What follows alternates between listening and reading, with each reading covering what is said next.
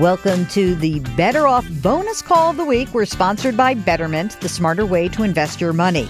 Remember, if you would like to get on live to ask your financial question, all you have to do is send us an email. Ask Jill at betteroffpodcast.com. Of course, you always have two chances a week to get on the air. Every Tuesday, it's the bonus call of the week, and the longer show we release on Thursday. So let us know. Come on, it's very easy to do. Right now, we are talking to Andrea. She's on the line from New York. Hi, Andrea. Welcome to Better Off. What can I do for you? Well, I, like many of my fellow graduates, graduated post recession um, and with a swell of around $50,000 in student loan debt. Um, and after about 10 years of you know, overpaying the minimum payments. I've finally knocked that down to around $25,000 and I'm in a position in this year to be able to kick it and kick it to the curb and, and move on to some more lucrative financial decisions than just paying off. Um, so I'm in a place where I have some concerns about first actually paying off this big milestone and that effect on my credit score. Um, and then also dealing with you know, living in an expensive city like New York, paying off some credit card debt, um, and which one, you know, makes more sense to pay off 1st Mm-hmm. Uh, at, at at this point. Okay, let's just um, go down the list here. So, the when you we talking about the education loans, what's the interest rate on that? I said at about six point two five. percent. Okay, credit card. Um, how much did you say you have in credit card debt? I have around eight thousand dollars in credit card debt. And what's the interest rate on that debt?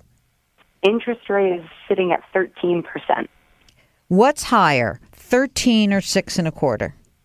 Six and a, oh, a question. Um, oh, the credit card so that I- becomes your priority, of course. Right. So, So I also, I on top of that, I also have two Betterment accounts, and on top of paying off of my debt, I've also been saving into a 401k.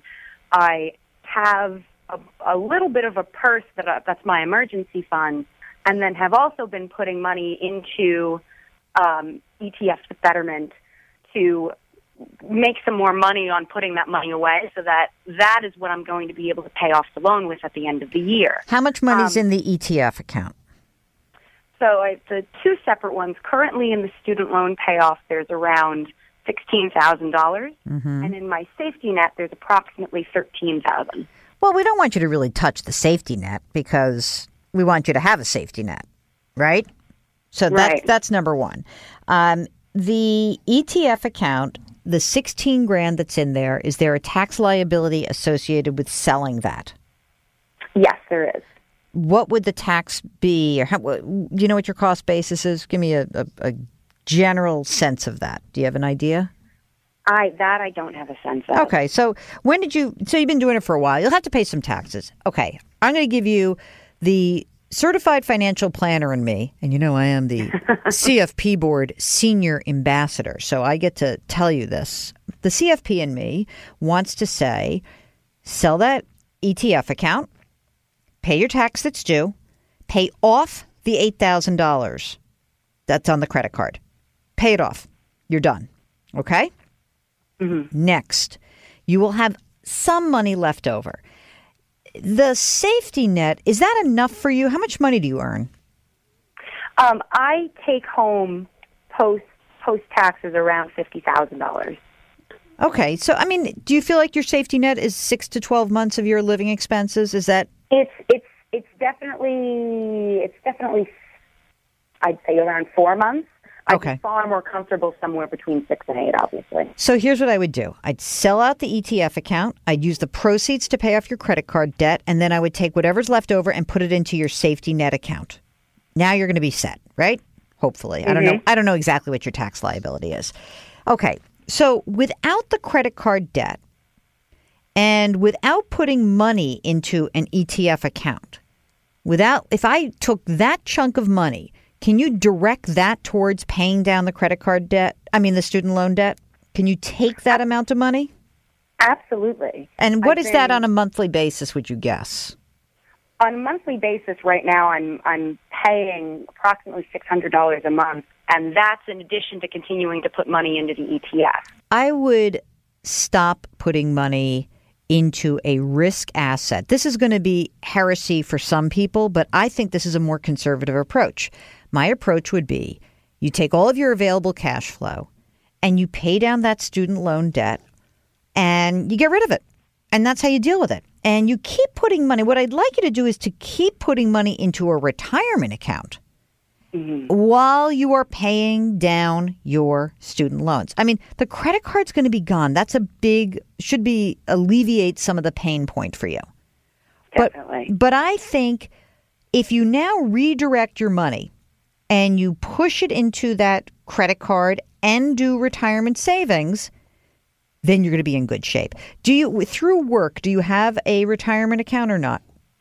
We do. Our company has a standard 401k that I've been putting money into since I was in college. Um, so it's I match it. Our company alleviated, unfortunately, the, the company match for for one whole year, but mm-hmm. I put approximately seven percent of my pre-tax income um, into into that 401k every every two weeks. okay, I mean you can keep doing that, and if you'd like, you can, can you can use a Roth IRA for anything else that's in my mind at least. You should be mm-hmm. doing you do your 401k, you pay down your your outstanding student loan bill, and if you can, if there's a little extra money, then sure, do a Roth. That's fine. But until you get this college loan paid off, I mean, six and a quarter is a real number. It's not a zero percent. And I would feel much more comfortable once you get this under, under say, $10,000 to start ratcheting up your retirement savings. But I think that you're in great shape. You've done a really good job of whittling this down. You had money that was at risk by investing. You won that bet. But I don't know what the next X years are going to find.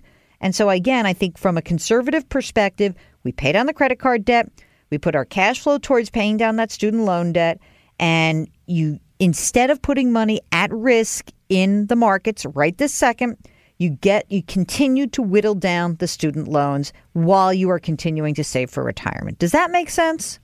That makes complete sense. I think it that's does. what we do. And I and I would not make yourself crazy.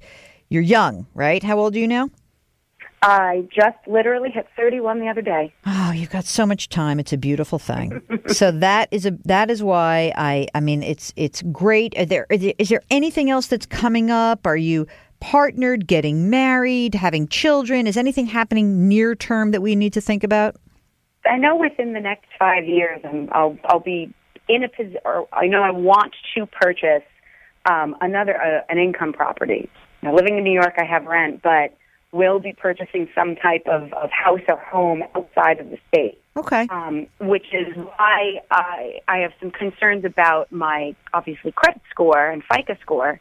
Um, considering if I do pay down the debt, which has been a while a burden, also has been the thing that's kept my credit score very good. Well, let me just um, say that you kept your credit score good. So here's what you you don't have to worry about that. If you pay off your loan, it doesn't hurt your credit score, but what you should not do is do not close the credit card account when you pay it off. Keep it open. Mm-hmm. That's the only because it's the credit score is is based on lots of different factors. The most important is do you pay your bills on time. The other is how much of your available credit are you utilizing? Okay. Mm-hmm. So just don't close out that that credit card account once you pay off the eight thousand dollar bill. Keep the credit card. All right. It doesn't mean you have to. I mean, you can use it and pay the bill every month, but just don't accumulate debt on it and don't close it. And by having an installment loan, which is student loan, that will keep your credit score nice and robust. But you promise to call back when you're ready to buy that property so we can really see if that's in your best interest. Oh, I absolutely will. The okay. most satisfying check I think I'll ever write is that check that off the student loan. yes, baby. Yes. All right. Good luck. Thanks so much for calling, Andrea.